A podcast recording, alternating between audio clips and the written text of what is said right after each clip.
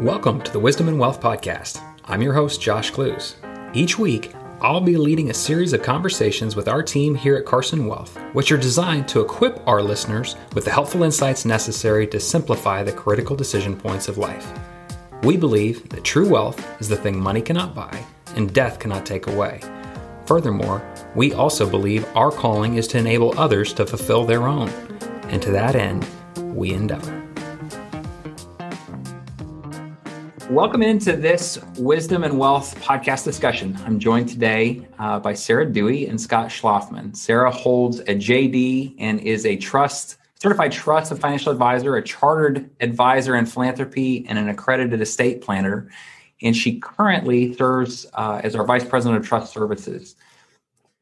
Scott Schloffman holds a master's of professional accountancy and serves as our senior tax accountant from our tax team uh, in Colorado Springs. Scott and Sarah, thank you so much for our, joining our discussion. Um, really excited to you know see where this all goes and uh, to learn something in the process uh, and better serve our clients. Welcome. Thanks, Josh. Happy to be here.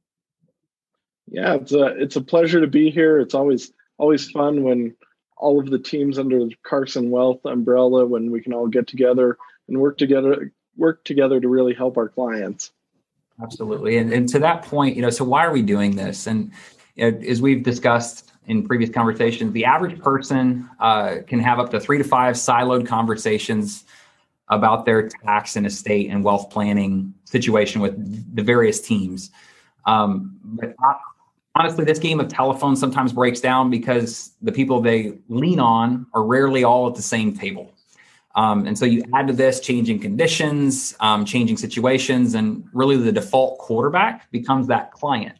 Um, and so, you know, they, they may have the least amount of time and the, to devote to that than everyone at that particular engagement. So worse yet, um, would be even if they are able to autopilot that, you know, estate plane for a period of time, they're rarely able to mentor their estate executor Um, to be able to pick up where they left left off. And so that's where we step in. We want to make sure that our clients are proactively covered from a tax and an estate perspective, as well as a wealth perspective annually, um, just to make sure that our clients are in control. They're well-informed and, and they're able to take things to the next level.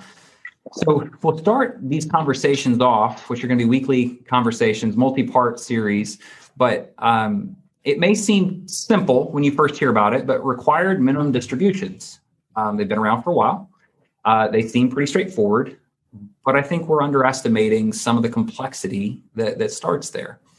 So, you know, w- when we start, uh, you know, Scott, typically how, how when, when you hear of an R M D from from uh, the, the typical person, like, what what do you think? Um, are you given any Are you are you given an opportunity to strategize on their behalf sometimes, or is, is it sometimes just handed to you and you're saying, you know, hey, it's I just got to plug it in?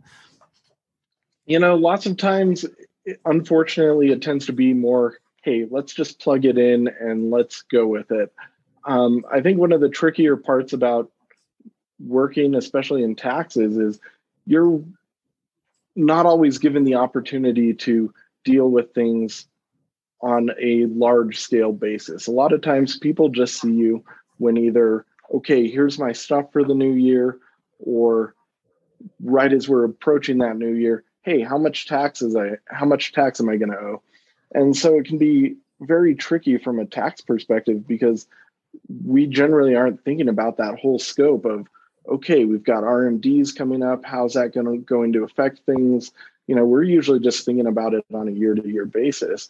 And even if we aren't, we may not have all the knowledge. So, you know, pe- people are usually using wealth advisors outside of us. We're, we're usually the ones who, okay, here's what happened with your money. Whereas the wealth advisors, they're going to have a much greater idea of that full financial picture. So it's tricky for us when people come in. And, and Sarah, from your perspective, is there more than meets the eye to the R M D conversation as it stands today? Definitely, uh, especially now that the SECURE Act has passed, um, and you know how R M Ds are are are going to be affected. not only during your lifetime, but thinking about, you know, who is going to receive those R M Ds, if you will, after you're you're gone. Really thinking about who and how those R M Ds are going to be passed out of your qualified retirement plans. Yeah.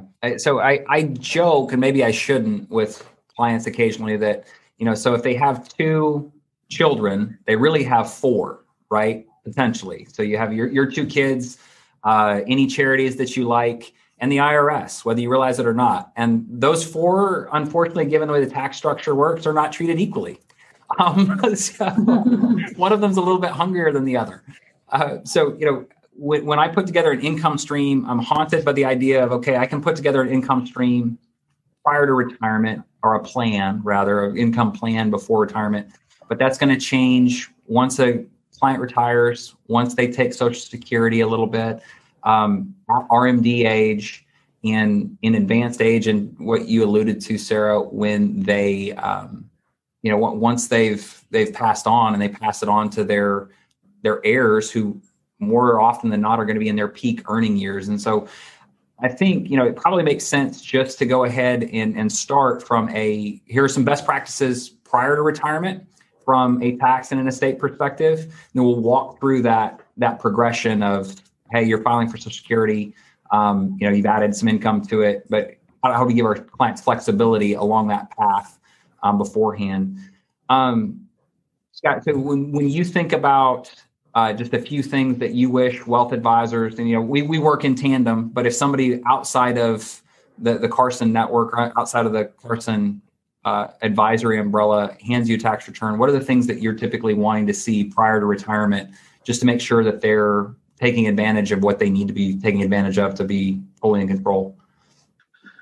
I think really we're, you know, we're, when we're thinking about retirement, we're trying to think about um, really just kind of taking a multi, multi-year perspective. I mean, I think ideally, um, you know, you want to be aware of how much money are you taking out? How much money are you going to need to take out? Because especially with R M Ds, uh, if you aren't prepared for those R M Ds, it can be very surprising. And especially if you have a lot of wealth saved up, you really...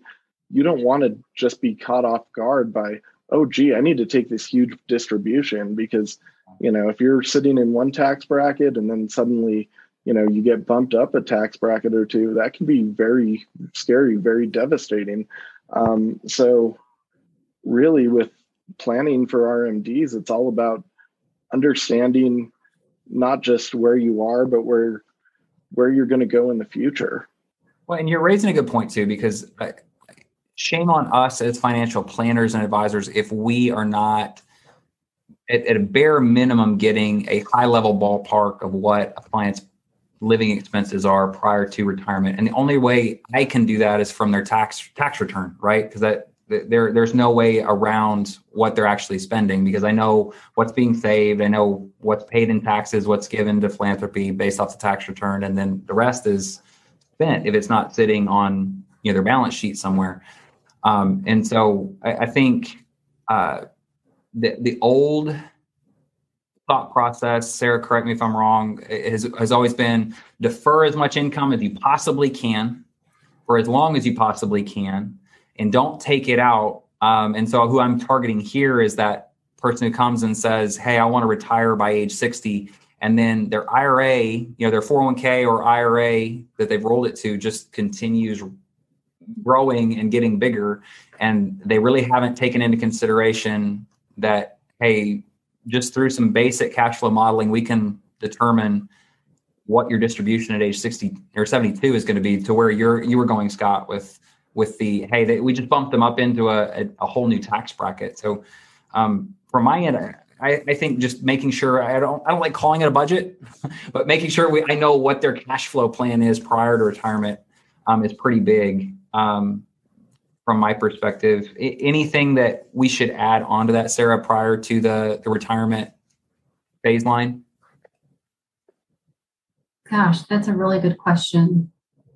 I can't think of anything. I mean, it sounds like you've got all the bases covered, that you're going to be working with, you know, your professionals to make sure that you have enough saved for retirement, that what are, where are the buckets that you're going to be accessing the cash from, you know, which buckets, um, you know, what's your legacy? What, you know, how do you want to uh, use that wealth that you've accumulated? Do you want to be, you know, starting to move some of those assets out of your estate? You know, I'm always thinking about it from the estate planning angle too, is, you know, as you move into that retirement age, you've got to be getting a handle not only on your cash flow needs, but also really make sure that your estate plan is aligned with what your intentions are. And, you know, you can start maybe gifting to reduce the size of your estate, whether that be to charity or whether that be to individuals in your life who you care about.